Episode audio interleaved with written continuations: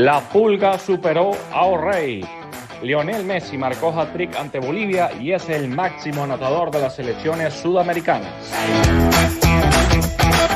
Otro premundial más. La Vinotinto le dice adiós a Qatar dos mil veintidós. Italia sigue sumando. Los campeones de Europa extendieron a treinta y siete el récord de partidos sin perder. Yulimar Rojas pasó de oro a diamante. La reina del triple salto gana la Diamond League. Esto y más en nuestro episodio veintiuno de Deportivísimos, en nuestro canal de YouTube Deportivísimos T V. ¡Ya comienza!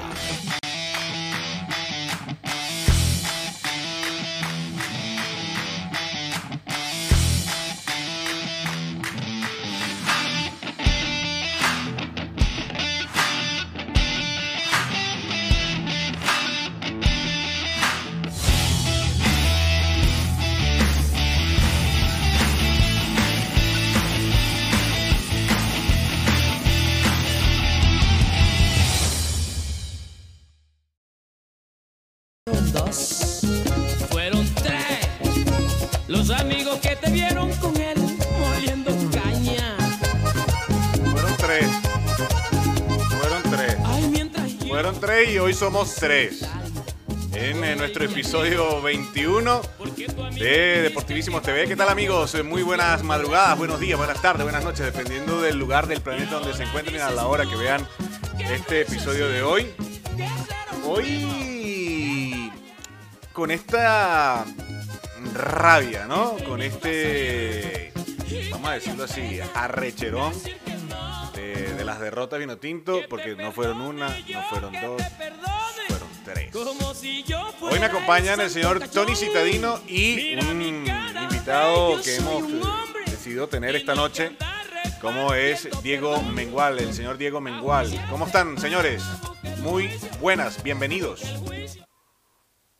¿Cómo estás, Luis? ¿Qué tal, Diego? Bienvenido a Deportivísimos. Bueno, aquí eh, regresando a la faena. Sí, ¿no? Luego esta semanita de... Te tuve de vacaciones, ¿no? De trabajo. Sí, sí, no tuve la semana pasada con tantas cosas. Ajá. Pero bueno, aquí listos ya para debatir y para conversar todo lo que ha pasado con las eliminatorias y todo el tema que hay en torno a la selección. Y bueno, también las eliminatorias europeas que terminaron. Hay, hay muchísimas cosas que conversar. Diego, ¿qué tal? Hola, Luis. Hola, Tony.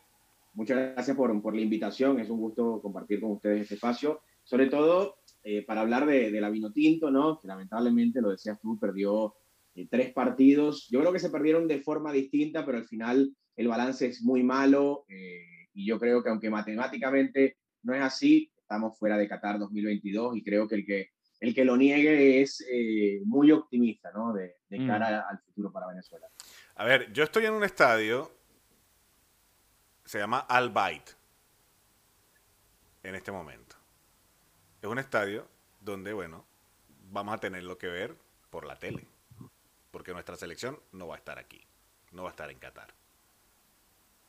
Lamentablemente es, di es difícil, es duro y es crudo decirlo, pero es tal cual. Sí, como dice Diego, más allá de que la matemática de él, la realidad es otra y sí. es, es difícil. Es complicado y además que con todo lo que sucedió, con todo lo que ha sucedido es, es muy difícil.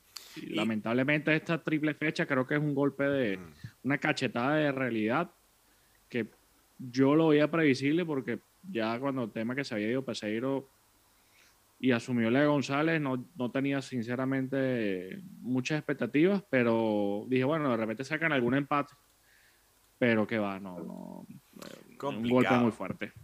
Es complicado porque una selección que se dice que tampoco tiene psicólogo, una selección donde estuvo pues arrastrando eh, estas derrotas, porque sabemos que la, la psicología es importante dentro de un deporte como el fútbol, mm. y que en su momento jugó un papel fundamental para mantener la fortaleza eh, de los jugadores a pesar de, de los resultados y para afrontar también las victorias, que también es importante, eh, coño, ir... de un golpe tras otro, de ir de Argentina, de ir a Perú y de ir contra Paraguay, puf, es complicado. Y, y se viene ahora en octubre otra triple fecha. No, y que, y que y en el fútbol actual eh, está el tema de que el psicólogo deportivo está en todos lados. O sea, uh-huh. tienes que tenerlo. Es la nueva forma de trabajar. Y cómo tú trabajas con la cabeza del jugador. O sea, cómo lo levantas, cómo lo motivas. Y es que no hay ningún club y tampoco ninguna selección en el mundo que no cuente con psicólogo. A mí me, me impresionaba como Leo González decía en rueda de prensa, es que yo esperaba que la federación tuviera un psicólogo. Y, y al final, eh, sí es cierto que la federación tiene que darle las herramientas al seleccionador, pero conociendo la situación en la que está la Vinotinto y, y el fútbol venezolano, yo creo que lo que primero tenía que pedir Leo González era un psicólogo, porque más allá del el nivel deportivo que mostraron los jugadores en estos tres partidos, lo que está afrontando la selección nacional es muy complicado. Uh-huh. y, y, y yo creo que más que nunca se necesita un psicólogo en, en, este, en este proceso. Uh-huh. No, ¿y sí, qué? Sí, porque sobre todo, ¿cómo lo manejas? O sea, aquí hay que tener claro que se está trabajando a, a alto nivel, o sea, un nivel de competencia máximo. Y te estás peleando el cupo por ir a un mundial, que esos chamos, hay jugadores con mucha experiencia como otros que están comenzando. Pero es que tienes que tener, o sea, es como tú presentas un cuerpo técnico y no tienes un psicólogo, por decir menos, ¿no? Con tantas cosas que han pasado. Pero son detalles que van sumando, van sumando y te das cuenta del desastre que hay. No, y que, y que tú te pones a ver el, el tema, o sea, la federación tiene catorce meses sin pagarle a Peseiro, eh, ahora vamos a ver quién va a asumir, porque supuestamente Leo González es eh, interino. Y ahora uh-huh. queda prácticamente un mes para la próxima triple fecha. ¿Y quién va a ser el próximo técnico? Esa es otra, esa es otra. En, en menos de un mes hay tres juegos más. Que si no me falla la memoria, nos tocarán dos juegos en casa. Jugamos Do, el en... siete de octubre con Brasil. Con, exacto. Con Brasil. El domingo diez recibimos Ecuador y el jueves catorce visitamos a Chile. O sea, eh, complicado. No está fácil. Complicado de hoy. Y, y te dará tiempo, sí. Diego y Luis, dará tiempo de que mm. llames a otro técnico que asuma, sabiendo las condiciones en las que estamos, económicas y, y deportivas. O sea, da tiempo para que tú llames a un técnico y te metas una triple fecha ahora. O deja a Leo González que trabaje. Oficialmente, oficialmente Venezuela no tiene seleccionador. Porque lo decía Luis, Leo González era interino para estos tres partidos. No se mm. ha pronunciado el, el presidente. El presidente lo que ha dicho es estamos buscando un técnico extranjero y eso es lo que yo le he escuchado en las dos eh, entrevistas que ha concedido. Entonces, siguen buscando un técnico extranjero. Ahora bien, ¿qué técnico extranjero va a venir o va a ir al fútbol venezolano eh, para dirigir una selección que no le paga a los entrenadores, que tiene una deuda con el antiguo seleccionador, que no cuenta uh-huh. con un psicólogo eh, y para usted de contar todos los errores que, que tiene el fútbol venezolano? Porque al final no es un técnico extranjero, como muchos piden que, que llegue a, a la Vinotinto. Es que la Venezuela no tiene una estructura sólida para aspirar al Mundial. Y al final queremos construir la casa desde el techo y no desde la base. Totalmente, totalmente estoy de acuerdo con Diego y ese es uno de los, de los temas. Y, y saber además que el técnico que contraten, que es extranjero, que va a llegar a una selección que puede tener opciones matemáticas de clasificar, pero que la realidad es otra porque te tienes que matar con Chile y con Colombia, que al menos son los que pudieran pelear ese quinto puesto sin sacar a Paraguay, que a mí me sorprendió el rendimiento de Paraguay. ¿A quién llamas? O sea, en verdad ¿Qué? es que yo lo hablaba con Luis hace dos semanas. O sea, ¿qué seleccionador extranjero, internacional, se va a querer meter en ese, en ese rollo, en ese tema, sabiendo que al que estaba antes no le pagaron catorce meses? De hecho, fíjate que, sí. que eh, es la primera victoria de Paraguay en, y en casa, además, en esta eliminatoria mundialista. O sea, eh, que fuimos eh, ese oxígeno para uh-huh. el conjunto guaraní, que sí. también estaba pasando una crisis, y tú lo hablas, Tony. O sea, hay selecciones que están haciendo un cambio generacional, Chile, Paraguay, eh, Uruguay, que ganó también sin Cavani, sin Luis Suárez, y Venezuela está... Digamos que también en otro proceso de cambio generacional, y hemos hablado que, y mucho se ha dicho sobre las mejores eh, camadas de jugadores de la selección Venezuela. Sí, cada una en su momento. Esta es una de las mejores, o había sido una de las mejores, o ha sido una de las mejores. ¿Por qué? Por la calidad, por lo donde juegan claro, los, a nivel los muchachos, a nivel uh-huh. individual, claro. Uh-huh. Entonces, Es que pasa como en el béisbol, a nivel individual, perfecto, pero cuando los unes... Ninguno va para el baile. ¿Sí? Ninguno va para el baile. Al final también se, se nos olvida que es cierto que al final eh, Venezuela cuenta con, con un grupo de jugadores interesantes, eh, que ha evolucionado, porque bueno, de una forma u otra tenemos jugadores en el exterior, cuando antes eh, nos costaba tener ese tipo de jugadores a, afuera. Bueno, yo recuerdo en una ocasión que, que el único que estaba era Stanley Rivas. Uh-huh. Exactamente, exactamente. Pero algo que no se nos olvida es que los otros países también evolucionan. Ese es el y tema. Al final evolucionan de una forma mejor que nosotros porque tienen una estructura eh, superior a la nuestra. Es decir, cuentan con mejores estadios, apuestan por el fútbol base, porque al final se ha formado una polémica en todo esto en las redes sociales sobre los jugadores élite y, y todo esto, pero al final si analizamos la selección de Paraguay, la selección de Ecuador, la selección de la misma Colombia, ¿cuántos jugadores élite tienen que están peleando en el Manchester United, en el Real Madrid, en el Barcelona? Ninguno. Entonces, exacto, yo creo que al final no pasa por eso. Exacto, y es que además que pudieras no tener jugadores élites, pero puedes tener jugadores competitivos, porque no todas las selecciones van a tener jugadores élites.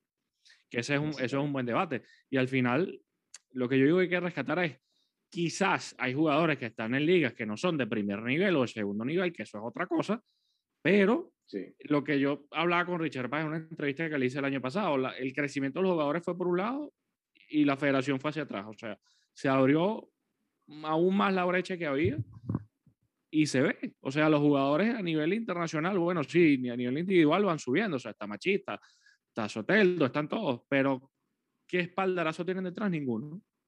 Que por cierto, hablando de Machís, ayer escuchaba en, en Radio Marca eh, que catalogan ahora el culebrón Machís del verano, ¿no? Por esa mm. supuesta oferta que hay de el América de México, del fútbol mexicano, que le sería un, digamos, le duplicaría el sueldo que, que tiene aquí en España, que supuestamente el Granada salió y dijo que no había llegado ninguna comunicación oficial y eh, parece que luego, horas más tarde, sí llegó.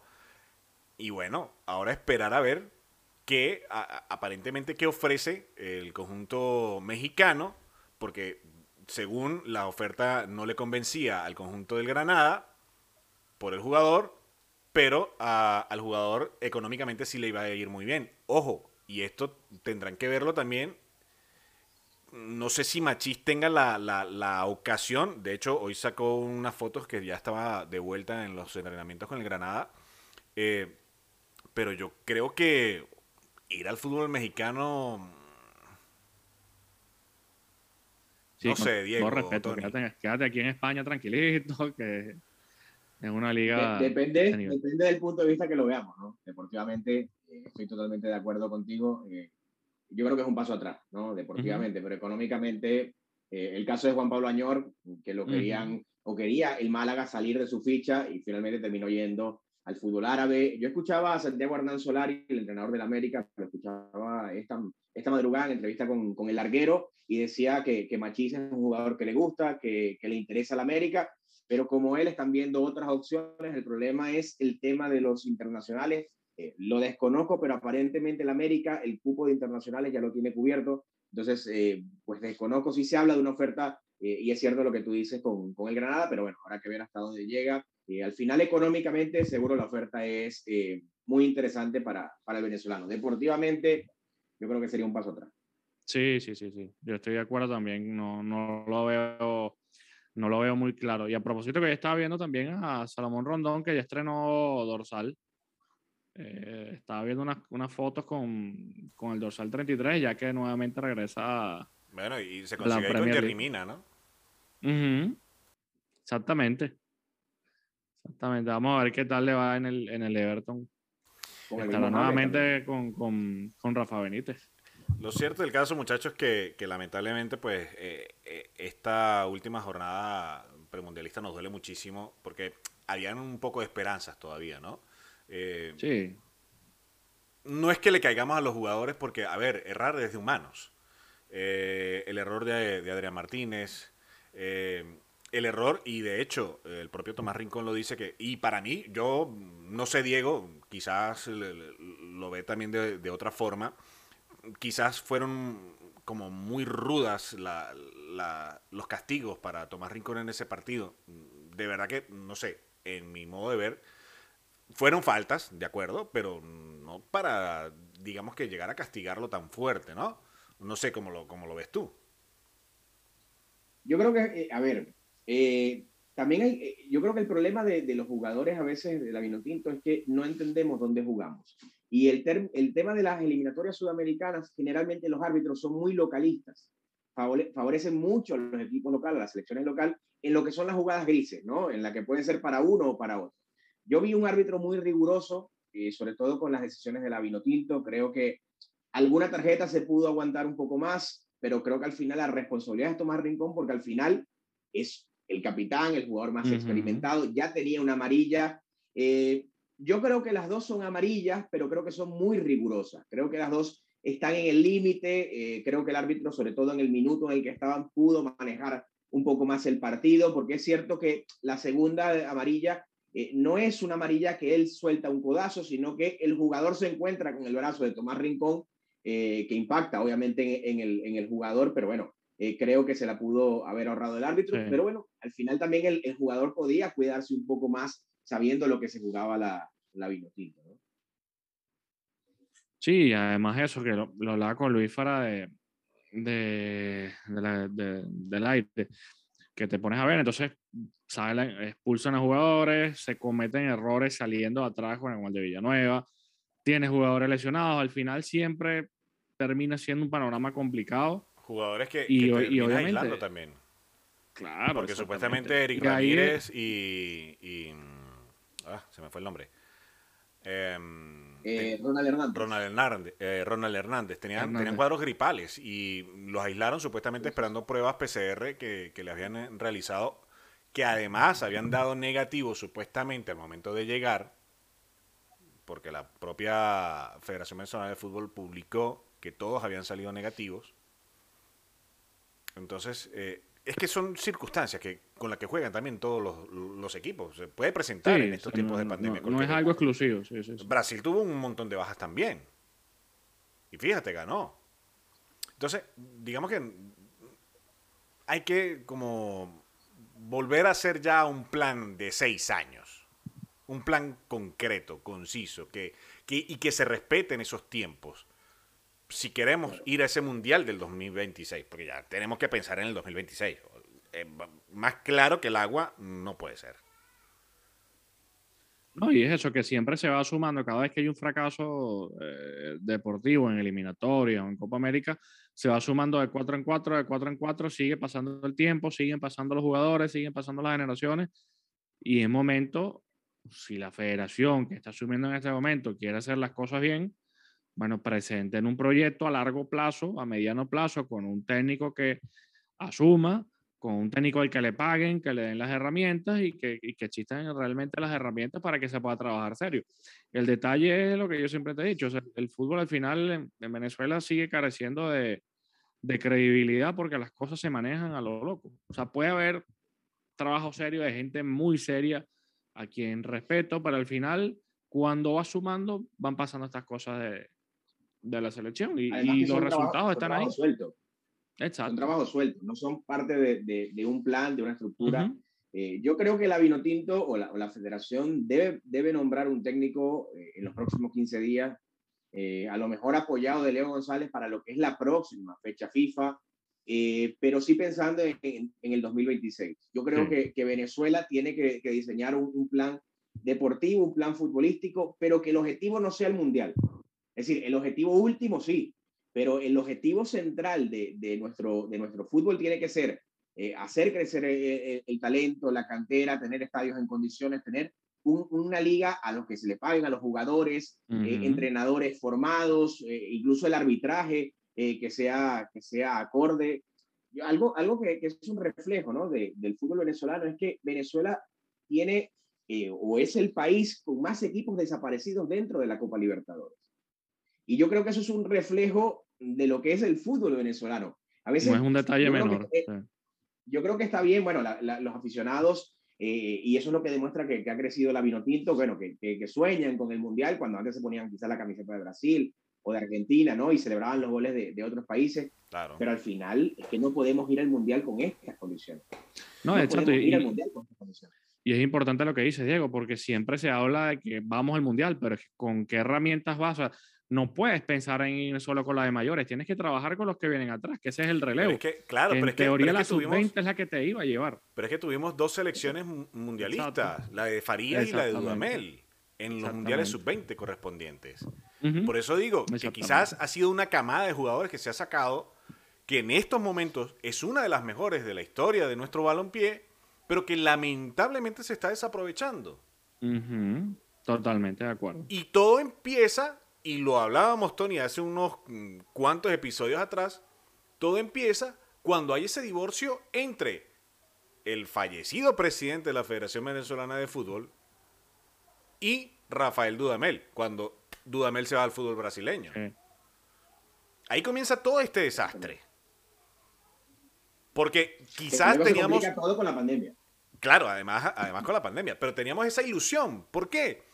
Porque... Con, con Farías se había quedado a, a puntos de, de ir al Mundial, con Richard también se habían logrado buenos resultados, eh, no hubo una química con, con Noel San Vicente, pero bueno, eh, había esa ilusión por, eh, bo, oye, vamos a seguir a, sacándolo adelante. Vienen estos chamos en el Mundial sub veinte, quedan subcampeones del mundo, teniendo Venezuela todo ese... Eh, digamos, entorno que se estaba envolviendo, político, por decirlo así, porque Dudamel en sus declaraciones también lo lanzaba esos dardos a la política venezolana. Sí, sí, sí. Que fue la época de las protestas, claro. Exactamente. En dos mil diecisiete. Exactamente. Sí, sí, sí. Entonces, eh, muchos quizás teníamos esa ilusión de que, bueno, va a seguir este trabajo en la, en la de mayores. Vamos a ver, vamos a darle esa, esa confianza, ese respaldo. No pasa, se vuelve otra vez a caer esa ilusión. Se nos quiebra todo. Y pasa Oye, lo que, y, lo que yo conversaba que en el sin, sin proyecto. Claro, y pasa lo que yo conversaba en el episodio pasado, que estamos perdiendo esa identidad porque quizás también los medios de comunicación estamos pendientes de lo que se hace al otro o lo que hace el otro. Y lo hablo, eh, eh, y quizás Diego lo, lo comparte, eh, esa viralización de la que hablamos de que los niños iban a, a, a, a estar pendientes de Messi, de que la llegada de Messi en el, en el hotel y tal, que Messi ya está en Venezuela, todo el mundo lo, lo publicaba y tal, Messi está en Venezuela. ¿Qué carajo? Sí, pero es que el tema Sintamos con Messi también es que lo nuestro. Sí, pero el tema es que Messi está en otra liga. El detalle es que hay una, yo siento que hay una desconexión entre el fanático y la selección porque no hay resultados. Y si no hay resultados, la gente no le va a hacer caso. Por más patriota que uno sea, por más nacionalista. A ver, yo estoy, los tres estamos afuera del país, pero se, se, yo percibo es una ruptura entre el fanático de la selección y la selección. Y al no haber resultados, pierdes el mismo, pierdes el interés. No serán todos, puede ser un sector, porque al final yo estoy seguro que eh, hay un juego el mes que viene a puerta abierta, sin, sin COVID y nada, y el estadio se va a llenar. El tema es que si la selección otra vez no genera confianza, no genera resultados y de paso tienes una federación que es un desastre, la gente no le para. Lo que pasa es que al final yo creo que también eh, todos tenemos que sumar, ¿no? Eh, sí. Los aficionados, la, la prensa, los, los jugadores... Eh, yo creo que lo de Leo Messi es mucho más ruido que, que, que, que bueno, que importancia, ¿no? Yo creo que al final eh, le damos más importancia a ese tipo de, de, de, de mensajes o a ese tipo de vídeos que salían, que yo creo que al final es normal que vayan niños, que vayan aficionados. Sí. Sin embargo, también tenemos que entender que eso no ocurre en otras partes del, del mundo. Es decir, aquí viene, no sé, cualquier selección, Portugal, y no van a estar en el hotel esperando a Cristiano, a lo mejor los niños sí. Pero luego si se van a jugar algo importante, porque el problema es que no es un partido de exhibición. El problema es que nos jugábamos las opciones de clasificar al Mundial. Es decir, no es que, yo entiendo, si fuera un partido de exhibición, pues a lo mejor eh, estarían eh, tocando, emocionados por ver a Messi. Pero si, eh, a ver, lo que ocurre en otros países es que más bien vamos a las tres de la mañana a, a tocarle eh, no, la bueno. corneta del, del coche para que no duerman. Porque al final está muy bien Messi, es el mejor del mundo y eso nadie lo duda. Pero al final Venezuela claro. se juega y su clasificación al Mundial. Sí, y por eso, por eso a mí me gustaba también esa, esa posición que tuvo Tomás Rincón publicando una foto que le hicieron a él, y Tony, Tony vio luego el episodio, eh, donde, que tampoco había visto esa, esa publicación donde, bueno, un niño se le acercó y lo llevaba cargado, ¿no? Sí. Y, y de verdad que a, a eso lo que nos referimos, que hay muchos niños todavía con esa ilusión de ser como ellos, como, de ser nuestro, como nuestro Vinotinto, así como quizás deseaban ser muchos Pájaro Vera, Angelucci, y, y uh-huh. además de esa generación que empezó a ilusionarnos. Que somos nosotros prácticamente, por, por edad. Bueno. somos nosotros. Ay, Dios mío. Pero bueno. Gavi Ordaneta. Sí, eh, sí, sí. El Boroloyori y tal. Vallenilla Pacheco. Imagínate. Pacheco. Vallenilla Pacheco. ¿Cuántos años estuvo jugando? David Robert McIntosh. Morán. David McIntosh. Pero bueno, roja. La computadora Maquito. Arango, Arango, Arango. Que... Y por cierto, se va a jugar una copa, o se jugó, se está jugando una copa zurdo roja por allí. He estado viendo al, al zurdo. No sé si Diego tiene, tiene también conocimiento de, de no, esto. No, no, no, no, no, no tengo. Por ahí se está, claro. sí. Sé que va a haber un partido de leyendas Vinotinto. En, en, en los Estados Unidos también. En Houston, creo, sí, sí, sí. Sí, en sí. Houston. Va, va a haber Conta... va a ser una liga por, por Estados Unidos. Creo que es contra las la, la juveniles de la Juventus, si no me sí. equivoco. Algo así sí, había visto. La academia de, de la Juventus. Ajá, la academia. Mira, por cierto, hablando de la Juventus y fútbol italiano, usted está muy italiano hoy, señor Tony. Oye, que salí a comprar por aquí, me dio flojera cambiarme, te soy sincero. Ah, con razón. Ah, no, no, no, no, no, no, ya va, es que con razón. Con razón, es que con razón usted me mandó ese, ese titular, ¿no? De que Llegué Italia calle, sigue, no sigue invicta, ¿no? Oye, sí, sí, sí. treinta y siete juegos sin perder, veintiocho victorias, nueve empates. Bueno, sacaron... Y campeón, el, y campeón el, de Europa. Y campeón de Europa. Ahora juegan en octubre, no, no juegan eliminatorias, juegan la National League, la semifinal ante España, y reanudan en noviembre con la posibilidad de ya buscar el boleto al, al Mundial. Tienen seis puntos más que Suiza, pero Suiza tiene dos partidos menos. Así que ese juego del trece de noviembre es directo. O sea, eh, será en Roma. Así que, obviamente, el que gane... Dependiendo de lo que haga Suiza, ya, ya, ya habrá posibilidades de saber quién, quién llega al Mundial. Pero bueno, España incluso también este, tuvo una victoria de seis puntos porque perdió, perdió Suecia y, y agarró un poco de aire. Alemania volvió a, a ganar otra vez. Portugal con, con Cristiano. O sea, fue una semana bastante movida en, en el ambiente internacional. Pero bueno, al menos con Italia creo que Mancini sigue, sigue haciendo las cosas bien, aunque el empate con Bulgaria en casa... Esos dos punticos ahí que se perdieron podían haber sido seguros, pues. Pero bueno, Italia en septiembre siempre juega flojito. Diego, y, y España aquí ha estado sufriendo, ¿no? Sí, eh, sí. Ese último partido no los vacunaron, no le empataron el partido de milagro, ¿no? Sufrió contra, contra Kosovo, ganando de visitante cero dos. Mm. Y lo decía Tony, bueno, un partido de seis puntos porque Suecia terminó cayendo con... con Grecia, eh, dos uno, terminan ganando los, los helenos, pero bueno, Suecia tiene todavía ventaja, tiene dos partidos menos, es decir, primero está España con, con cuatro puntos de diferencia, pero claro, los suecos tienen eh, dos partidos menos y podrían superarlos. En noviembre se enfrentan Suecia y, y España, por lo que sería ya eh, uh-huh. esa clasificación directa. Una final, una final que, pero que se va a disputar. Un partido, un partido vital para, para ambas selecciones que, que buscan ese cupo sí, directo sí. Al, al Mundial de, de Qatar. Repito, aquí estamos en este estadio, ya estamos viendo la cuál va a ser nuestros palcos de prensa y tal. Diego, ¿te, te, te anima? Sí, claro. Yo estaría, yo estaría un poco más a tu izquierda, ese, ese, o sea, de la separación por el tema del COVID, ¿no? Ya, ya, claro, claro. ahora, ahora, ahora, ahora, ahora mismo, ¿no? Luego en dos mil veintidós. Sí, sí. Más... Eso te iba a decir, ¿eh? Falta un año. Ojalá que aquí allá con el tema de la vacuna estemos todos bien. O, ojalá, ojalá. Y además que son unos sí. estadios fabulosos, ¿no? Que pff, eh, sería placentero poder conocerlos, ¿no? Ya, ya en su momento, por ahí estaba viendo que hay unos precios astronómicos en las entradas. Sí, sí, sí. Sí, eso allá en un año y dos meses. veintiuno de noviembre, si no me equivoco. Arranca. Exactamente, el veintiuno de noviembre en este estadio de unos sesenta mil espectadores eh, aproximadamente. Vamos a ver si eh, habrá...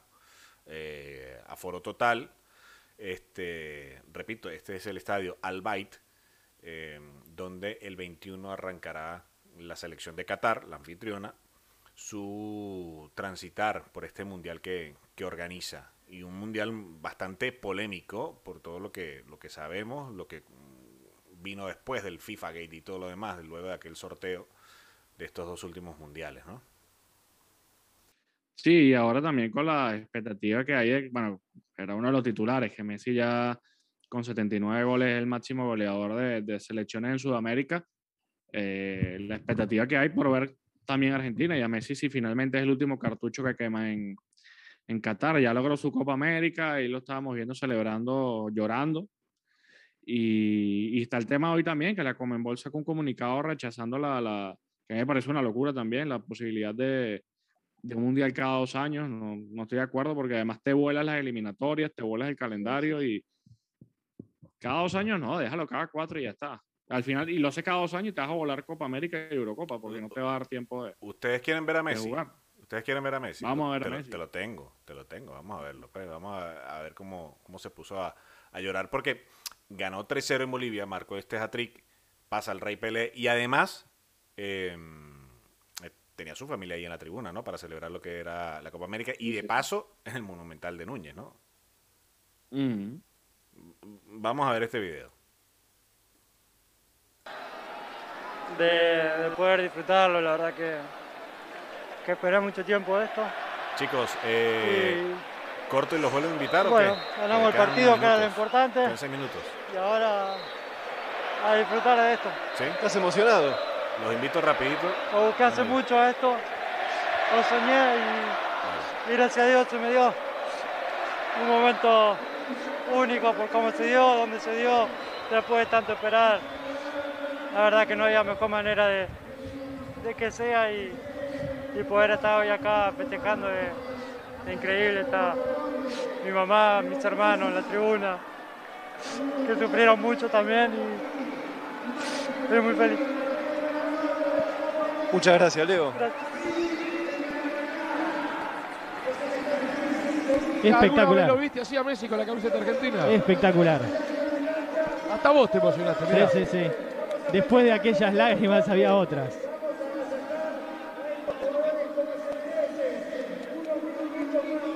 Cuánta procesión por dentro, ¿eh? Miren cómo ha quedado.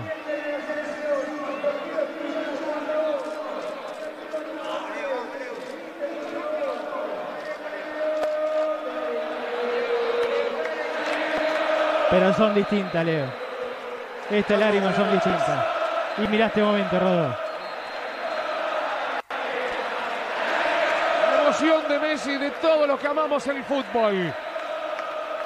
Se apagan algunas de las luces del estadio Monumental.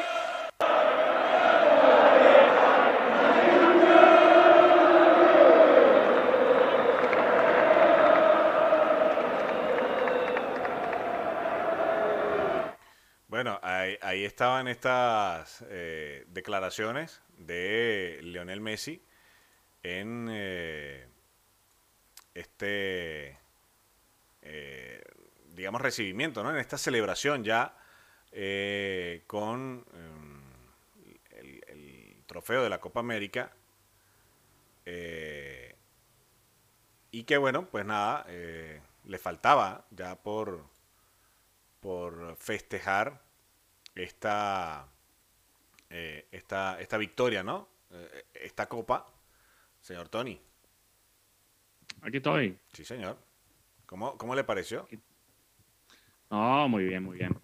Una victoria importante para Argentina, que luego el papelón de la, del juego ante Brasil, que fue suspendido, le permite ah, bueno. a Messi, con datos de, de mister Chip, ser el sexto sudamericano y primer argentino que logra dos hat-tricks en eliminatorias para la Copa del Mundo. El primero se lo hizo Ecuador en dos mil diecisiete, y entre los jugadores que nombra mister Chip, que siempre tiene información muy buena, están los brasileños Tostao, Zico y Romario, el chileno Marcelo Salas y el boliviano Joaquín Botero. Son parte de los, de los jugadores que han marcado dos hat-tricks en eliminatorias. Y agregaba también que sesenta partidos uh-huh. seguidos tiene Bolivia sin ganar fuera de casa por eliminatorias. Es un récord mundial. Sí, señor. Así que en ese récord ah, destacan... ¿sí? No, no, que, que el señor Diego Mengual se había volteado ahí. Estaba... Sí, es que no me agarraba la, la, la cámara. Este, sí, es un... A ver, y lamentablemente le tocó sufrir la Farías, ¿no? Sí, no, y mire, dicen, más partidos seguidos sin ganar fuera de casa en eliminatorias por la Copa del Mundo. Bolivia, desde el noventa y tres hasta la actualidad, con sesenta juegos. cincuenta y tres Luxemburgo, del treinta y siete al dos mil cinco.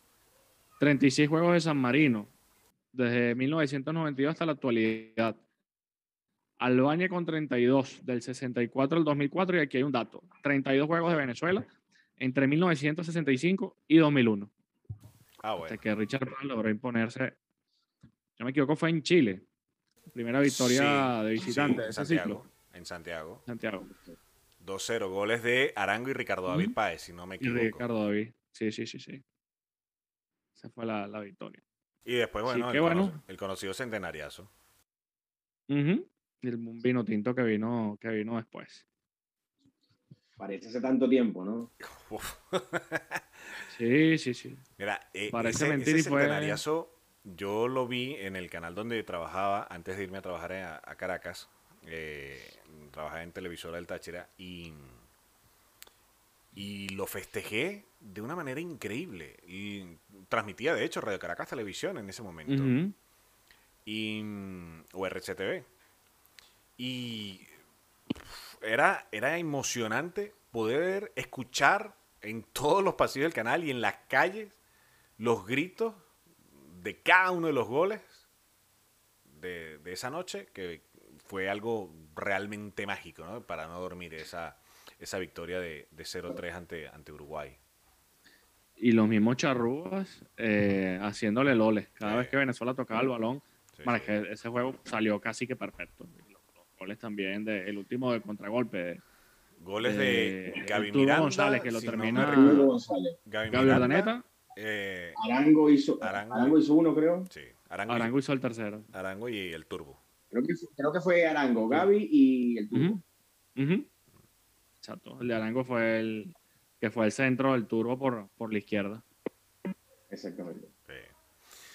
Diego, eh, ¿cómo...? ¿Cómo, cómo ves eh, el panorama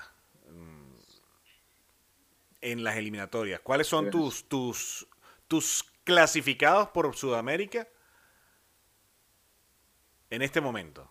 Yo creo que, lo, yo creo que los cinco que están. No, no hay forma de que, creo que no hay forma de que se salgan. Chile me ha sorprendido por, por lo mal que está en la clasificación. Siete puntos, si, si mal no recuerdo, tiene la, la selección de, de Arturito Vidal, pero creo que Bueno, Brasil, yo creo que eh, no tiene rival, luego Argentina, Uruguay, eh, Colombia y, y Ecuador. Yo creo que no, no hay mucho más que hacer, creo que poco va a cambiar, creo que la, lo único que podría cambiar es Colombia en tal caso, eh, pero bueno, que está en, en posición de, de repechaje, ¿no? Eh, ahora uh-huh. mismo Colombia, si, si mal no sí, recuerdo. Exactamente. Pero creo que no, creo que no, que no cambia, salvo que es una sorpresa y Chile eh, despierte, no veo al resto de selecciones eh, peleando, ¿no? ¿Y cuánto... ¿Cuánta agua ha pasado por debajo del puente del profesor maestro Washington Tavares? ¿eh?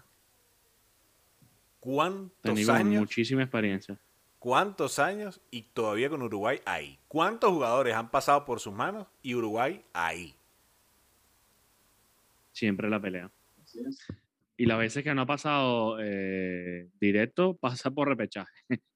Siempre está en, en la copa. Le cambió, Tavares, le que si no me... Si, si mal no recuerdo, Tavares fue técnico el, del Milan en los noventa. Mm, no lo recuerdo en este momento, pero no lo, creo, creo que sí. Creo que sí. Estuvo, estuvo, estuvo en Boca, eh, pero no lo, no lo recuerdo ahora mismo, pero seguro que sí. Creo, creo que sí, seguro creo que, que fue sí. después de Sacchi, no me... mm. Creo que Sacchi y después vino Capello, ¿no? No, no tengo muy claro. Pero sí, ahora, Uruguay... ¿Qué, qué vacío va a dejar en Uruguay, no? Oh. ¿Qué vacío va a dejar en Uruguay? Oh. No, y un jugador sub, y un técnico súper respetado. O sea, hasta incluso por los rivales. Sí, sí, claro, claro. Totalmente. Eh, un maestro. maestro, dentro y fuera de la cancha. Estuvo, estuvo en el Milan en el noventa y seis. En el Milan en el noventa y seis. Ah, bueno. noventa y seis, bueno. Está bien. Sí, sí. Bueno, Brasil, Argentina, Uruguay, Ecuador, Colombia. Así tal cual marcha la eliminatoria sudamericana. Luego de ahí para abajo están Paraguay, Perú, Chile, Bolivia y Venezuela. Mm, ¿cambiará mucho? ¿No cambiará? Hay muchas eh, fechas aún por jugarse. La próxima será Paraguay-Argentina, el Ecuador-Bolivia, Perú-Chile, Uruguay-Colombia y Venezuela-Brasil. Madre. Luego de esta, en teoría debe ser en Caracas. Sí. Luego de esta se jugaría la quinta fecha que está pendiente y es Bolivia-Perú, Venezuela-Ecuador, Colombia-Brasil, Argentina-Uruguay, el clásico de La Plata, y Chile-Paraguay. Se jugaría el diez de octubre, el nueve diez de octubre. Uh-huh. eh, y luego eh, la fecha doce, Colombia-Ecuador, Chile-Venezuela, la única visita que haría en esta triple jornada, Brasil-Uruguay, partidazo también, Bolivia-Paraguay y el Argentina-Perú. Para ir cerrando. Cuando pensábamos que Venezuela le podía tocar, eh, que no le podía tocar una, unas jornadas tan difíciles como esta, que tuvo Argentina, Perú y Paraguay fuera, hay que ver la siguiente, porque mm. tenemos de local a dos selecciones que Brasil está, está de líder, Ecuador que está en puestos de clasificación, y luego se va a ir a visitar a Chile, que Chile sí, que va a ser un partido de matar y morir para, claro. para la selección chilena. Claro. Entonces, sí, porque están fuera, están fuera de la, de la clasificación. Sí, sí, sí. Y que uno, si fuese optimista, uno dice, bueno, de repente puede sacarle los tres puntos a Ecuador en casa, como uno pensaba hace años. Pero, pero, hace, este años, panorama, pero hace años también Ecuador no, nos echó una vaina en, en Puerto La Cruz. Sí. sí. Ajá. Fue el dos a dos, fue dos a dos ese ah, juego. ¿Será con Leo González? no lo... Ay, Dios mío, no sabemos, pero bueno. Que el técnico que llegue tenga las condiciones, las herramientas para poder eh, trabajar. A ver, insisto, ya debería hacerse un plan para uh, trabajar ya no estas eliminatorias, sino de cara a próximos eh, compromisos y... Eh, que la federación pague lo que, lo que debe, papá, también. Claro. Que pague lo que debe. Y se acabó. Diego, usted ha estado muy pendiente de lo que ocurre en el coso de la Castellana, ¿no? ¿Sabe a qué me refiero? Sí, sí, sí. En el Teatro de la Castellana, Santiago Bernabéu. ¿Es un teatro? El Santiago. Sí, bueno, se le conoce como el Teatro de la Castellana. Aunque ahora mismo, ahora mismo parece cualquier cosa menos un teatro o un estadio de fútbol. Por, por las obras, ¿no? Eh, pero sí, se le conoce como el Teatro de la Castellana. No, no, no, digo por, por de manera irónica, ¿no? Sí, sí, lo sé, lo sé, lo sé. Lo sé. ¿Cómo, cómo, cómo, cómo has visto tú eh, que has estado pendiente... De, del avance de las obras y por supuesto ya eh, está prácticamente listo para lo que será el compromiso del Real Madrid frente al Celta de Vigo este fin de semana eh, ahí en el Estadio Santiago Bernabéu, que ojo, siguen trabajando veinticuatro siete, ¿no? Sí, a ver, el estadio sigue en obras, se, eh, sé que el Real Madrid tiene licencia de obra hasta octubre de dos mil veintidós, pero seguramente se va a pedir una prórroga hasta diciembre de, del mismo año. Eh, el estadio está listo ya para, para recibir al, al Celta de Vigo. En este quinientos sesenta días después vuelve el fútbol al, al Estadio Santiago Bernabéu. Recuerdo que, que estuve en ese último partido ante el Fútbol Club Barcelona, en el, el clásico que gana el Real Madrid dos cero, previo a la pandemia, eh, y no sabíamos cómo nos iba a cambiar la vida eh, después de ese partido, ¿no? A, a toda la sociedad, a toda la humanidad. Pero el estadio, a ver, eh, por fuera está, parece un, un estadio en ruina, obviamente, porque bueno, está en obras, está, está en reestructuración. Por dentro, la verdad es que el, el, los trabajos que han hecho han sido impresionantes, no tanto por los cambios que se ven, porque no hay grandes cambios, eh, porque al final, pues, el, el, lo que es el, eh, la parte interna, ¿no? El maquillaje eh, interno va a ser al final de las obras, pero sí se pudo poner en condiciones para, para este partido. Eh, el recuerdo que, que hace poco más de un mes estaba, bueno... Eh, grúas, eh, coches dentro de lo que es, estaría el campo. Parecía imposible, ¿no? que, que se fuera a disputar un partido un mes y medio o un mes y una semana después, y finalmente lo han logrado. Ya el césped se instaló el día lunes. Y ahora, bueno, eh, eh, está todo listo. Pero eh, ahí tengo la duda, porque supuestamente estaban hablando del césped eh, retráctil. No sé si este ya mecanismo funciona. Sí. Sí, ya funciona, pero no se va a utilizar hasta, hasta el otro año. Es decir, ya están los huecos hechos, eh, pero no se va a utilizar eh, todavía.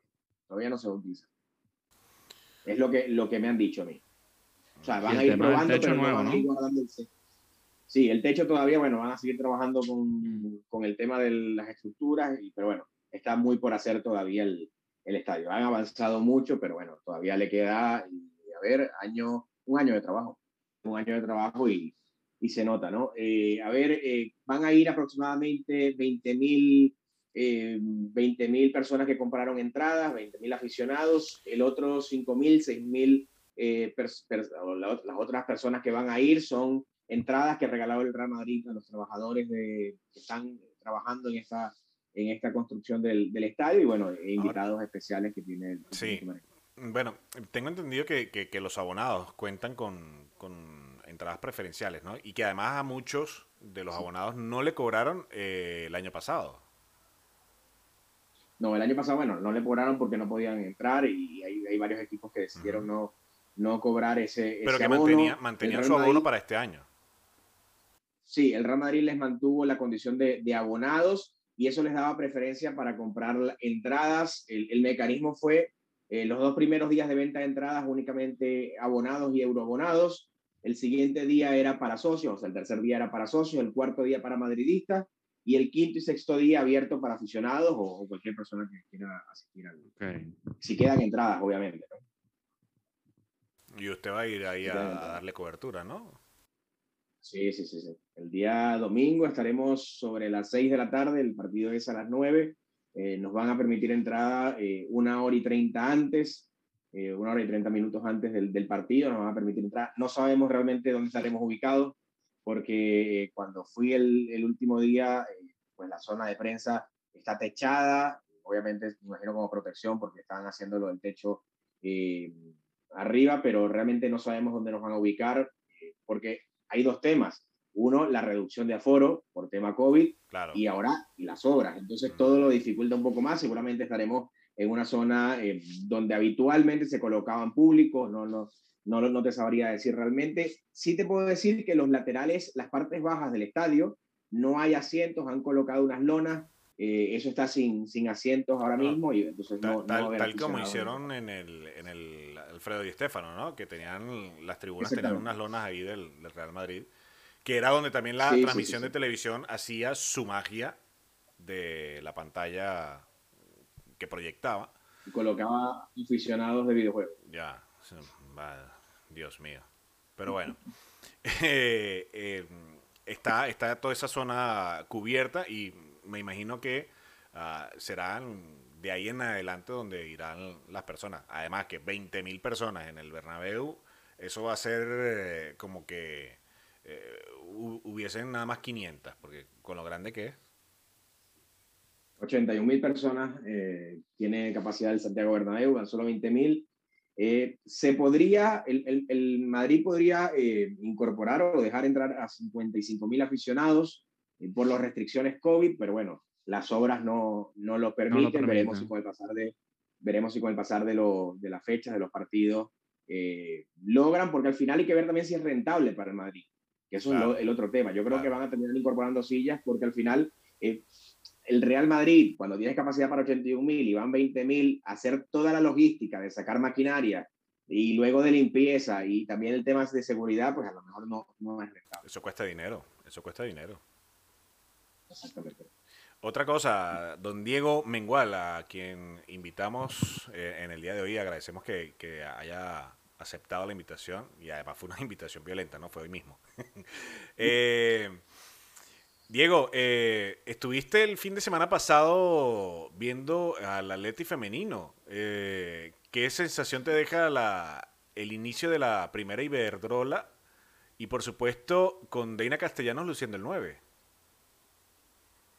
Sí, es cierto, Diana Castellanos lucía el nueve después de las dos primeras temporadas que lució el, el seis, comparte número con, con Luis Suárez, ¿no? En el, Uh-huh. En el equipo colchonero. Eh, a ver, creo que, que el Atlético de Madrid, recordemos que esta temporada se quedó fuera de competición europea, eh, no está participando en, en Europa, y yo creo que es gran candidato a romper la hegemonía del, del Barcelona. Ya lo ha hecho en otra, en otra oportunidad en esta década, pero tomando en cuenta que no va a estar en, en competición en la Champions específicamente, pues eso le da un plus. Se ha reforzado bastante bien y un equipo muy superior al, al Rayo Vallecano, y una Dina Castellanos eh, mucho más eh, acoplada al sistema de juego del, del equipo colchonero, siendo protagonista, siendo la dueña de todas las pelotas paradas, eh, canalizando, que es el juego ofensivo del Atlético de Madrid, y creo que, que el equipo de, del Atleti pues es, es favorito a romper esa hegemonía y por supuesto a clasificar nuevamente a competición europea. Además, la experiencia fue muy satisfactoria porque eh, yo no había vuelto al estadio con presencia de público.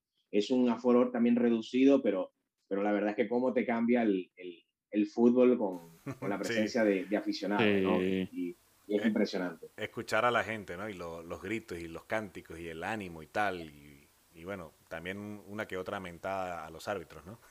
Sí, fíjate, fíjate que, fíjate que, que yo... El primer partido que fui eh, post pandemia, si se puede decir así porque no ha terminado, es claro. el Leganés Sevilla, eh, hace dos temporadas. Era el primer partido que podía volver la prensa a, a bueno, que volvía el, el partido de la liga en este caso, y recuerdo que el técnico del Leganés, de Roberto Rosales, era Javier Aguirre, y el, el mexicano, bueno, el mexicano. Eh, es, un, es un personaje eh, y la cantidad de cosas que decía que se escuchaban, porque al final parecía un entrenamiento claro, realmente, claro. ¿no? Entonces... Eh, Pero no, pero se disfruta mucho más con, con público, seguramente. Se disfruta, se disfruta mucho más con público. Y, y por cierto, hablabas tú de esa, de esa hegemonía del Barça, y lo veíamos en, en el sorteo de la Champions. Eh, casi todos los premios se los llevó el Barcelona en la, en la rama femenina. Femenino. A, hablamos de eso. Sí, sí. Y, oye, ojalá que en algún momento, que además Deina ya estuvo, ha estado nominada también a, a premios FIFA, y ha estado en las ceremonias sí. de, la, de la FIFA, con aquellos golazos que marcaba. Eh, ojalá eh, aproveche ya ese aplomo que está teniendo con el Atlético de Madrid para, para poder figurar, ¿no? Talento lo tiene.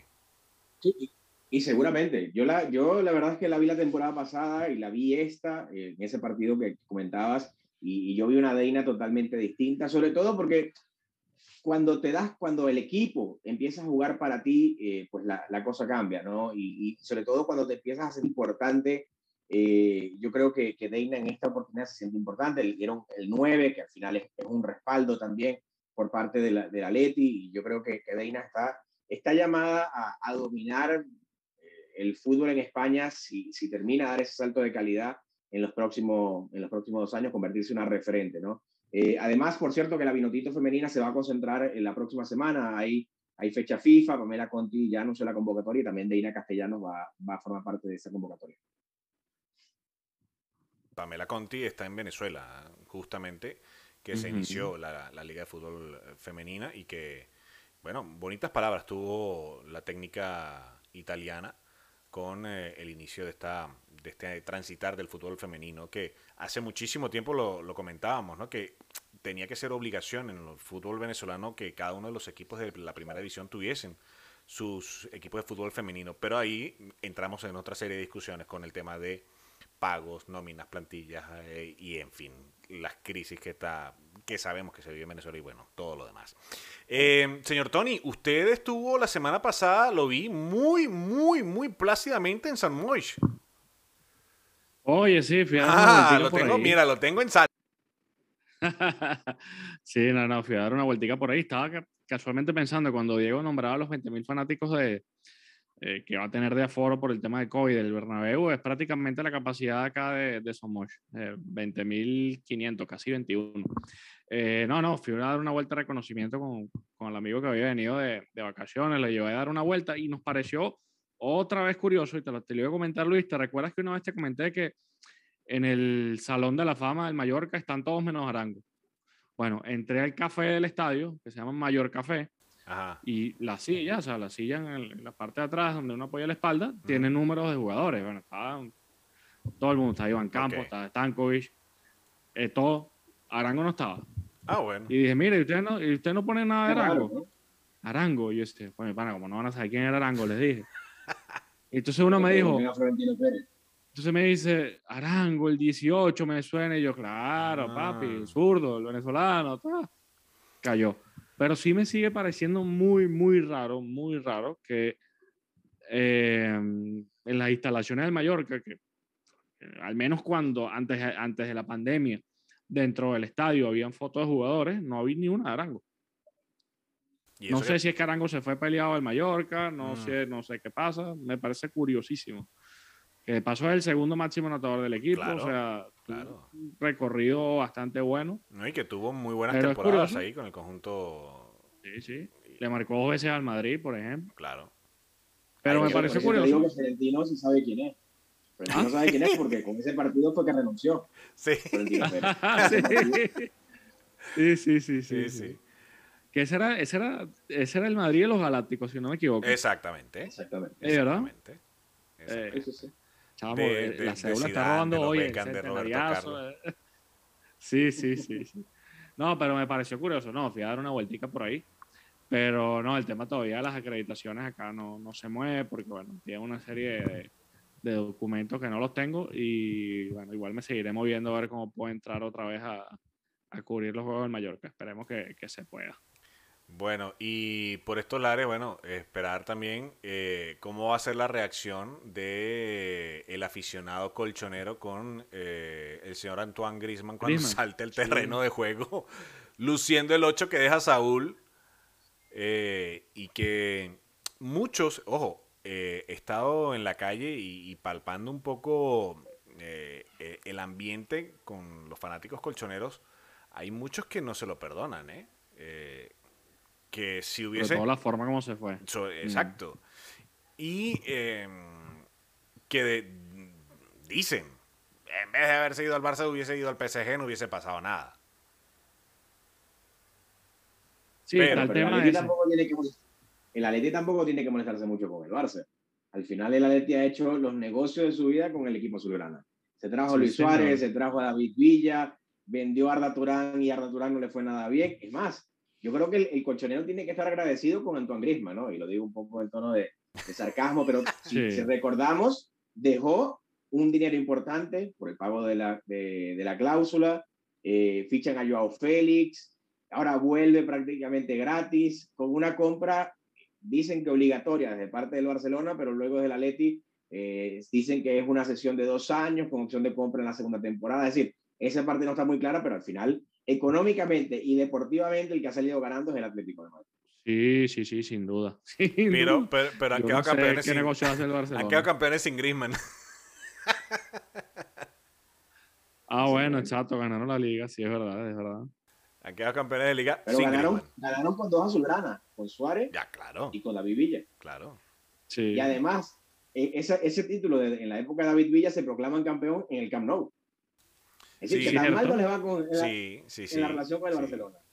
No, no, que le hagan una estatua ahí a, a la gente del Barça, afuera de, de, del Wanda. Deberían poner el escudo del Barcelona. Al lado ah, del, bueno, del... Eh, eh, eh, cuidado, eh. Cuidado. sí, sí, sí, sí, unos regalos que, que es incomprensible. Miren, señores, bueno, este... es que el Barça siga, siga favoreciendo al Atleti. Sí, va, va, vamos a ver que, cómo va esta temporada con, con el conjunto colchonero y bueno, esta reestructuración que ha tenido ya prácticamente todos los equipos, los fichajes, las últimas presentaciones, Camavinga con el Real Madrid, eh, Bellerín que fue presentado con el Betis, en fin, eh, ya están todas las piezas, solo queda que a partir de este fin de semana eh, podamos disfrutar nuevamente de eh, la Liga Española. Eh, muchachos, antes de finalizar, que ya se nos está acabando el tiempo, eh, ¿qué les parece la, la diamante Yulimar Rojas? No, fuera de serie, fuera de serie, no. No conforme con, con el récord y la medalla de oro, de oro en los Juegos Olímpicos, eh, se lleva ya la, su primera Liga de Diamante, algo que no había podido alcanzar, y lo logra. O sea, de verdad que, al menos en esa parte, creo que Yulimar puede darse por recontra satisfecha este año, y sin duda creo que el premio Atleta del Año es para, para Yulimar. Creo Yo que creo no que hay... Yulimar... Sí. Sí, sí, no, creo que, que no hay para dónde coger. Cuando, cuando crees que no tiene techo, eh, de, lo tumba y, y, y sigue hacia arriba, ¿no? Eh, yo creo que no había mejor forma de, de cerrar un año histórico para, para Yulimar y, y para Venezuela también, porque al final es, es venezolana, y yo creo que ese es el tipo de, de deportistas que tenemos que, que alabar, ¿no? Que, que, que los niños tienen que tener como referentes. Eh, a veces, bueno, las cosas en, en los deportes populares o, o quizás más eh, atractivos, como el fútbol, pues no salen, pero al final tenemos un Daniel Ders, un Antonio Díaz, lamentablemente Antonio pues ya, ya se retira, eh, Yulimar Rojas, sí, claro. Pero tenemos muchos atletas que sí, y eso que no han contado con el apoyo necesario, en el caso de Yulimar sí, pero hay otros que no y siguen dando alegría, por ejemplo, el, el ejemplo de cómo le fue a Venezuela en los Paralímpicos también, eh, y al final esas son cosas que debemos agarrarnos los venezolanos para, para seguir creciendo en el deporte, ¿no? Una, sí, una gran actuación de los Juegos Paralímpicos. Fuera... Uno, uno que está aquí fuera lo ves y, y se te hincha el pecho ya cuando ves otra vez el tema de Yulimar y, y lo ves en los medios, en los periódicos y los medios de comunicación. Es, es gratificante porque ya Yulimar ya es atleta élite. O sea, incluso está con el, con el, con el Barcelona. Así es. Y por Pero eso, sí, por eso es todo aplauso. Es todo aplauso para Yulimar. Que se lo merece. Una ovación y de pie. Además. quince cuarenta y ocho la marca. Casi nada. Casi nada. Pero bueno, eh, ojalá que el, el próximo mes de enero, eh, cuando se elige el, el atleta del año en Venezuela, pues la votación mmm, sea justa y merecedora para eh, esta joven que nos, nos llena de orgullo y que de alguna u otra manera le da buenas noticias a nuestro país. Señores. Sí, sí, debe ser Yulimar, sin, sin duda. Nos despedimos, sin nos vamos. Ya tenemos una hora en este zaperoco. Sí, sí, listo. Usted... Nos vemos la semana que viene. La semana que viene hablaremos de la Champions, que empieza la Champions. Ay, mira, Diego, ¿cómo te pareció la Champions? El sorteíto, ¿cómo, cómo, cómo vas? Duro para el, para el Barça. El Madrid, como cosa rara, ¿no? Eh, más suave. Bueno, al final... Eh, Dicen que la suerte está del lado del campeón, ¿no? Aunque, aunque realmente, siendo objetivo, no veo campeón a ninguno de los españoles que, que participan. Sí. En el Atleti, pues por plantilla tienen un poco más de opciones, pero eh, a ver, el, el favorito por nombres es el Paris Saint-Germain. Luego habrá que ver eh, si Mauricio Pochettino logra eh, acoplar esa figura. Decía Ronaldo Nazario eh, que al final tener a los mejores jugadores no te asegura eh, los títulos, y sino que le pregunten a los galácticos. Sí, sí, sí. Él decía que en cinco años no pudo. Es verdad. Bueno, eh, deseando que, que arranque ya la Champions, la comentaremos, hablaremos de, de todo esto y mucho más en nuestro próximo episodio. Ya son veintiuno en esta segunda temporada. Y bueno, recordándoles que se pueden comunicar, se pueden eh, eh, conectar con nosotros a nuestras cuentas personales que les están viendo ahí en pantalla. Eh, el señor Diego Mengual es arroba Mengual en línea, por si acaso. ¿Sí? ¿Está bien? Ah, está sí, sí, sí, correcto, correcto. Ah, bueno, bueno. Por si acaso, ¿no? Uno nunca sabe. Eh, el señor Tony Cittadino, que siempre hace alarde de su micrófono T C, Tony Cittadino T V, y pues eh, este humilde servidor arroba Luis Martínez U, y nuestros eh, episodios que los pueden ver en nuestro canal de YouTube Deportivísimos T V y escuchar en Spotify a través del canal de Deportivísimos. Diego, muchísimas gracias por haber aceptado estar con nosotros en esta eh, conversación, en esta charla en el día de hoy, tocando un, temas que, que, que nos gustan y, por supuesto, eh, como siempre, el deporte. Muchísimas gracias, Luis, Tony, por, por la invitación. Me la pasé muy bien y nada, eh, siempre a la orden para lo que necesiten, aquí está. Luego te pasamos la factura. Seguro que sí. Luego te pasamos la factura.